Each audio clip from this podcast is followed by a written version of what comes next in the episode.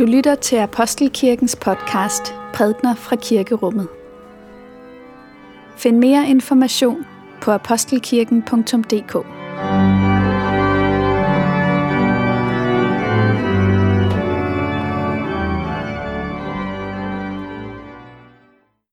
God morgen alle sammen og velmødt til gudstjeneste her i Apostelkirken. Søndag, vi er samlet igen. Så skal vi fejre gudstjeneste nu, og vi skal lytte til en tekst senere i gudstjenesten fra Markus evangeliet. En tekst, hvor en far brænder sin søn frem, som lider af en dæmonbesættelse. Og vi skal høre om, hvordan Jesus reagerer på det, og ikke mindst disciplenes øh, rolle i dette her. Vi skal læse fra Bibelens første kapitel. Lad os takke for Guds ord. For Guds ord i skriften, for Guds ord i blandt os, for Guds ord inde i os, takker vi dig, Gud. Gud sagde, lad os skabe mennesker i vort billede, så de ligner os. De skal herske over havets fisk, himlens fugle, kvæget, alle de vilde dyr og alle krybdyr, der kryber på jorden. Gud skabte mennesket i sit billede. I Guds billede skabte han det. Som mand og kvinde skabte han dem. Og Gud velsignede dem og sagde til dem, Bliv frugtbare og talrige, opfyld jorden og underlæg jer den. Hersk over havets fisk, himlens fugle og alle dyr, der rører sig på jorden. Gud sagde, nu giver jeg jer alle planter, der sætter frø på hele jorden, og alle træer, der bærer frugt med kerne, dem skal I have til føde. Til alle de vilde dyr og til alle himlens fugle, ja, til alt levende, der rører sig på jorden, giver jeg alle grønne planter som føde. Og det skete. Gud så alt, hvad han havde skabt, og han så, hvor godt det var. Så blev det aften, og det blev morgen den sjette dag. Det hellige evangelium skriver evangelisten Markus. Da Jesus og Peter og Jakob og Johannes kom ned til disciplene, så de en stor skare stå omkring dem, og nogle skriftkloge, som diskuterede med dem. Hele skaren blev grebet af ærefrygt, straks de fik øje på Jesus og løb hen for at hilse på ham. Han spurgte dem, hvad er det, I diskuterer med dem? Og en fra skaren svarede ham, Mester, jeg har bragt min søn til dig. Han er besat af en ånd, som gør ham stum. Hvor som helst den overvælder ham, kaster den ham til jorden, og han fråder og skærer tænder og bliver helt stiv. Jeg sagde til dine disciple, at de skulle drive den ud, men det kunne de ikke. Der udbrød Jesus, du vantro slægt, hvor længe skal jeg være hos jer? Hvor længe skal jeg holde jer ud? Kom herhen med ham. Så bragte de ham til Jesus, men da ånden så ham, rev og sled den straks i drengen, så han faldt om på jorden og lå og frode og vred sig. Jesus spurgte hans far, hvor længe han haft det sådan. Han svarede, fra han var barn, og den har mange gange kastet ham både i ild og vand for at gøre det af med ham. Men hvis du kan gøre noget, så forbarm dig over os og hjælp os. Jesus sagde til ham, hvis du kan, alt er muligt for den, der tror. Straks råbte drengens far, jeg tror, hjælp min vantro. Da Jesus så, at din skare stemlede sammen, truede han af den urene ånd og sagde til den, du stumme og døve ånd, jeg befaler dig, far ud af ham og far aldrig mere ind i ham. Der skreg den og rev og sled i ham og for ud, og han blev som død, og alle sagde, han er død. Men Jesus tog hans hånd og fik ham til at rejse sig op. Da Jesus var kommet inden døre og var alene, var alene med sine disciple, spurgte de ham, hvorfor kunne vi ikke drive den ud? Han svarede dem, den slags kan kun drives ud ved bøn. Lad os bede. Må min munds ord og vores hjerters tanker være dig til behag, Gud. Amen. Alt er muligt for den, der tror. Det er det, Jesus siger til faren med den besatte søn. Alt er muligt for den, der tror. Hvad betyder den sætning? Ja, der findes jo en tolkning af sætningen, som fortæller os, at det afgørende, det er kvaliteten af din tro. Ikke? Hvis du bare har den rette, stærke tro, så skal du se. Så kan hvad som helst ske. Det, er, det er vel en lille hvad skal man sige, ekko af den tro, vi har, når vi siger til en, der skal øh, ind til eksamensbordet, eller ind i en eller anden øh, idræts... øh, kamp eller sådan noget, tro på det. Ikke? Så maner man ligesom øh, en form for indre selvtillid frem. Ja, jeg tror på det, jeg skal nok klare det. Og så går man ind og, og fyrer den af. Men læser vi sætningen i sammenhæng, så forstår vi, at det er noget helt andet, Jesus taler om her. At det ikke er den form for, hvad skal man sige, positiv tænkning, hvor vi med vores tro, vores indre forestillingsevne betvinger omgivelserne omkring os.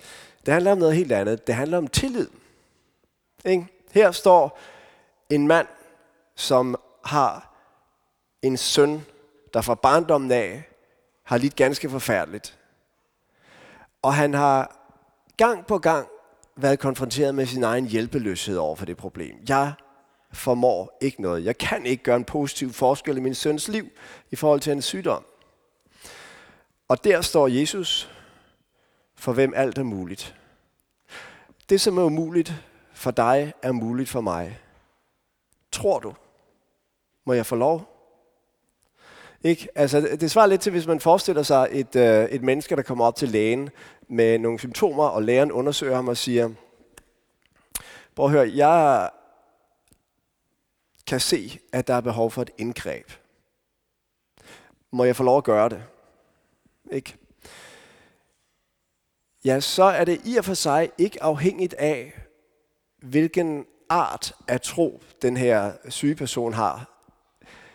Det, der er afhængigt af, det er, om han giver ham lov, om han siger ja, om han har det minimum af tillid til den her læges evne til at diagnostisere og helbrede til, at han giver ham adgang. Hvordan han har troet, hvor meget han har troet, øh, hvor dyb den tro har været, er i og for sig sagen uvedkommende. Det skal bare lægges over i lægens hånd. Og det er sådan, det skal forstås, når Jesus i dagens tekst siger, alt er muligt for den, der tror. Det handler om tillid til ham, der kan det, vi ikke formår. For nogle tid siden hørte jeg en af, af præsterne fra Vesterfængsel fortælle om en samtale, han havde haft med en varetægtsarrestant. I Vesterfængsel sidder de jo og venter på, at de skal få deres dom. Og der var altså en fyr der, når man havde siddet noget tid og var begyndt at komme til de her AA-møder, anonyme alkoholikere. Der havde han stiftet bekendtskab med sindsrobønden, som jo er et centralt element i hele den øh, bevægelse. Øh, sindsrobønden, som lyder sådan her. Herre, giv mig sindsro til at acceptere de ting, jeg ikke kan ændre, mod til at ændre de ting, jeg kan, og visdom til at se forskellen. Den bøn havde han ligesom taget til sig, og så sagde han til, til fængselspræsten, når jeg nu skal prøve at forstå mig selv og min situation og finde vej frem, så forestiller jeg mig, at jeg har to kasser foran mig. I den ene kasse placerer jeg alt det, som jeg ikke har indflydelse på. Det, som er taget ud af mine hænder. Det, som jeg ikke kan ændre. I den anden kasse placerer jeg det, som jeg rent faktisk har mulighed for at gøre noget ved. Og øhm, som en situation er nu, der ligger der en hel del tunge ting i den første kasse. Det er andre mennesker, der skal afgøre, om jeg er skyldig eller ikke skyldig. Jeg har ikke nogen indflydelse på den dom, der inden længe vil blive fældet om over mit liv. Den strafudmåling, som jeg vil blive genstand for, det er alt sammen ude af mine hænder. Og det er ganske forfærdeligt at, at, at, at leve med den bevidsthed, at det er ude af mine hænder. Så er der en anden boks. Og den boks har at gøre med de ting, som jeg kan gøre noget ved. Og hvad er så det? Jamen altså, det er alle de små møder med andre indsatte, med fængselspersonalet øh, osv. Og så er det i virkeligheden også den bevidsthed, hvormed jeg møder min dom, min, min tilstand, min afmagt. hvor meget jeg vil give plads til vreden, hvad jeg vil gøre til vreden, og hvordan jeg ligesom vælger at, at leve med den afmagtsfølelse. Jeg synes egentlig, det var, det var et rigtigt øh, vist og modent måde at tilgå den her vanskelige situation, som den her mand var havnet i, det der med de to kasser. Og i virkeligheden en måde, som, som er meget anvendelig. Ikke? Altså nu, nu øh, coronavirusen for eksempel. Altså, ja, der er en boks, hvor man kan sige, det har vi ikke rigtig nogen indflydelse på. Den er kommet til Danmark. Det er jo, vi lever i et land, hvor den smitte, den er så er der en anden en, hvor, som man faktisk har noget indflydelse på, og det er alt det her med håndhygiejne og, og, og alle de her forskellige ting. Ikke? Og, og så skille mellem de to ting og sige, jamen altså et eller andet principielt, der er et sted, hvor man kan blive smittet. Sådan er det at leve i det her land. Øhm, det betaler sig sådan set ikke at investere en hel masse bekymring i det, for den del er ude af mine hænder. Men der er en anden del, der handler om, at jeg kan vælge at leve forsvarligt øh, med min øh, håndhygiejne og alt det andet der, hvor jeg faktisk kan have indflydelse på at, at, og minimere risikoen for, at det sker. Så den her tanke om, om, om de to kasser, ikke? Og jeg gætter på, at hvis vi lavede en, øh, en undersøgelse her i forsamlingen i dag, og, og, og hver især skulle stille de her to kasser op foran, og så tror jeg, at de vil blive fyldt noget forskelligt. Jeg tror, der er en del af os, der vil sige, at vi føler faktisk, at vi har ret stor indflydelse på vores egen liv og fremtid.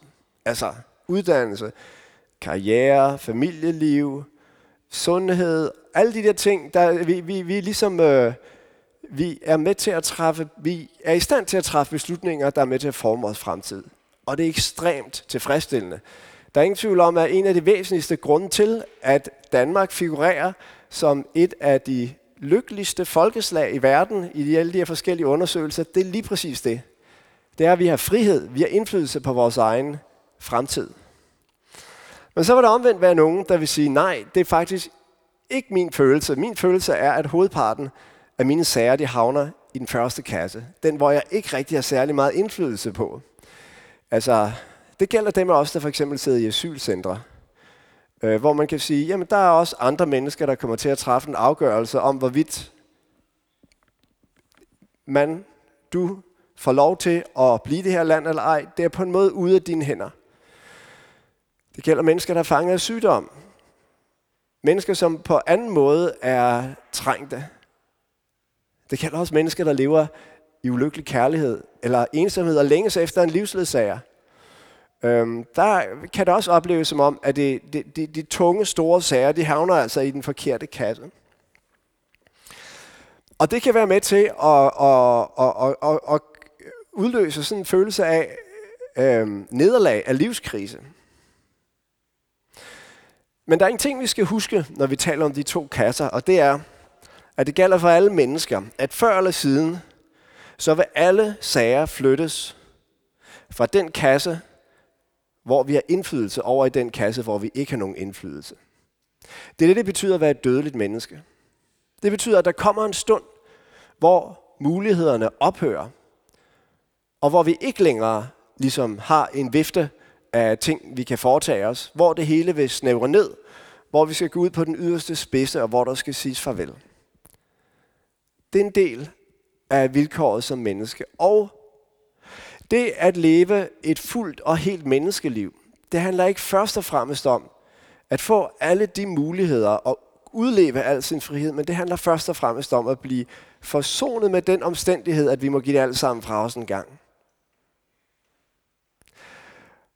Og derfor er det at leve et liv, hvor den første kasse er fuld, og den anden er halvt tom, deri ligger også et kald til at besinde sig på det, som i virkeligheden er vilkåret for os alle sammen. Men der er et problem med det her billede med de to kasser. Og det problem er, at der er en række bekymringer, anlægner, udfordringer i menneskelivet, som ligesom ikke passer ned i en kasse. Altså, manden i dagens tekst for eksempel. Han havde en søn, som led ganske forfærdeligt. Han så ham ligge der i krampe. Han var ude af stand til at komme i kontakt med ham. Hvordan skulle han placere ham som et stykke papir, som en sag i en boks, der hedder, det her er ude af mine hænder. Jeg kan lige så godt lade være med at bekymre mig om det. Det vil på en måde være en grofuld form for stoicisme, hvormed han ligesom distancerer sig fra et andet menneskes lidelse. Nej, der er visse af de udfordringer, som vi står med som mennesker, som vi kun kan give fra os, hvis der er en anden, der tager imod dem. Vi kan ikke bare give slip på dem. Vi er nødt til at lægge dem over i en andens hånd. Og det er grunden det, der er det store budskab i dagens tekst. Det er grunden den overførsel, som sker i dagens evangelium. Den her mand, han træder frem, og så tager han det, som er hans livs store, uløste spørgsmål. Det, som han ligesom aldrig har kunnet slippe af med, som har forfulgt ham hele tiden.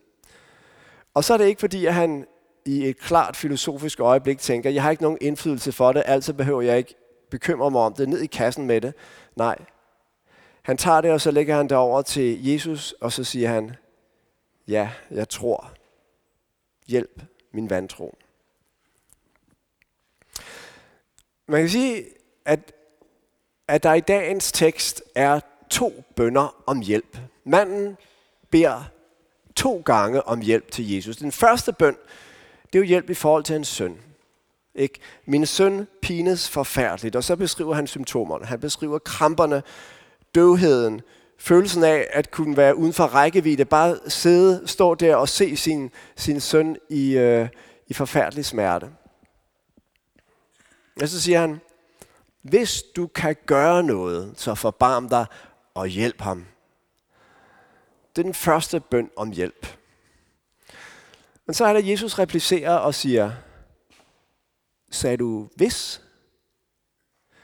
Altså, alt er muligt for den, som tror. Og så er det, der står, at manden han råbte, jeg tror, hjælp min vantro. Her er det andet hjælp. Hjælp min vantro. Der var altså i virkeligheden, hvad skal man sige, en lidelse, som var syndens lidelse. Og så var der en anden, om du vil, afledt lidelse, som var hans egen vantro. Han havde set sønnen lide, og, og den, hvad skal man sige, grundlæggende tro på, at der er en Gud i himlen, som er kærlig og som råder for menneskenes liv, som vil os det godt, den var blevet anfægtet. Der var kommet en anden tanke ind i hans liv. En tanke om, at det hele i virkeligheden er tilfældigt. Er der bare nogle mennesker, som er uheldige? De bliver født i den forkerte verdensdel, og derfor sidder det en eller anden flygtningelejr i, i, i Moria ude på det græske øhav nu. Sådan er det bare. Nogle er heldige, andre er uheldige. Nogle er stærke, andre er svage. Og det er de mekanismer, som ligesom styrer verdens udvikling. Der er ingen retfærdighed, ingen kærlighed, ingen hånd, man kan lægge tingene over i. Jeg tænker, det må være det, han har vent med sin vantro. Og se, den anfægtelse fulgte af den første oplevelse. Søndens lidelse affødte en form for åndelig lidelse i faren, nemlig hans vantro. Og det, som er det store i dagens evangelium, det er, at det ikke bare er historien om en syg, der bliver helbredt. Men det er også historien om en vantro, der bliver til tro. En vantro, der bliver bragt frem i lyset. Så man kan sige, at vantroens øh, kraft er meget ofte den skjulthed. Altså man, man, man kan leve et liv som et troende menneske, og samtidig gå rundt med en form for mistanke. En mistanke om, at det her, det er i virkeligheden ikke rigtigt. Jeg vil bare sådan ønske, det var det. Ikke? Så er man lige præcis der, hvor den her mand er. Og, og, og den mistanke, ja, den kan have mange forskellige grunde. Den kan grunde sig på, at øh, øh, naturvidenskaben har andre forklaringer. Eller, men en af de, en af de mest øh, potente stimulanser af, af, af vantroen, det er lidelsen i verden. Bevidstheden om, at der er mennesker, der lider uretfærdigt, nyttesløst, meningsløst. Og hvad gør vi ved det? Hvordan får vi det til at hænge sammen? Det som den her mand gør i dagens tekst, det er ikke, at han udvikler en filosofi, der hjælper ham til at manøvrere med det her spørgsmål. Men han lægger det over til Jesus, og så råber, jeg tror, hjælp min vantro. Han beder Jesus om hjælp, ikke bare for søndens lidelse, men også for sin egen vantro.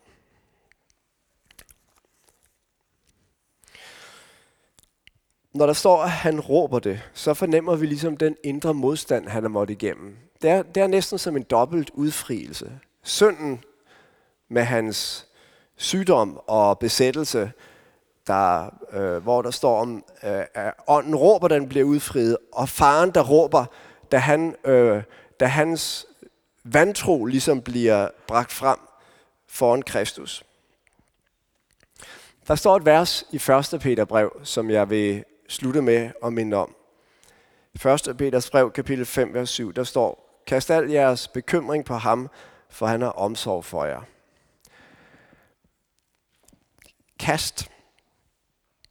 Altså her, her er ikke bare tale om, at man, man lægger den hen, fordi den hænger ved. Man kan ligesom ikke rigtig få givet slip. Når man kaster, så er det ligesom en øh, kraftanstrengelse. Man, man er nødt til at gøre sådan her, for at, at klistret slipper, og man slipper af med det. Og det, det er det, som han gør. Det er det, som gør, at han råber. Fordi han mærker, at det hænger ved ham, det her. Han er nødt til at, at, sige, øh, at kaste det over på Kristus, og lægge det over i nogle andre hænder, og sige, tag, tag det fra mig. Og øhm, det er i virkeligheden den øvelse, som mange troende mennesker må stå i. Hvad enten de er direkte udfordret som hen, eller, eller bare på en mere generel plan, kæmper med dette hvis, som faren giver udtryk for. Det er en bevægelse, hvor vi tager det alt sammen og lægger det hen på ham, som kom for at tage vores byrder og siger, jeg beder dig om at tage ikke bare lidelsen, som jeg ser omkring mig eller erfarer i mig, men også den følgelidelse, som er vantroen og tvivlen på, at du er der. Ræk os, o Jesus, din frelserhånd i dag og til alle tider. Udløs os alle af mørkets bånd, at ret vi dig tjene kunne. Amen.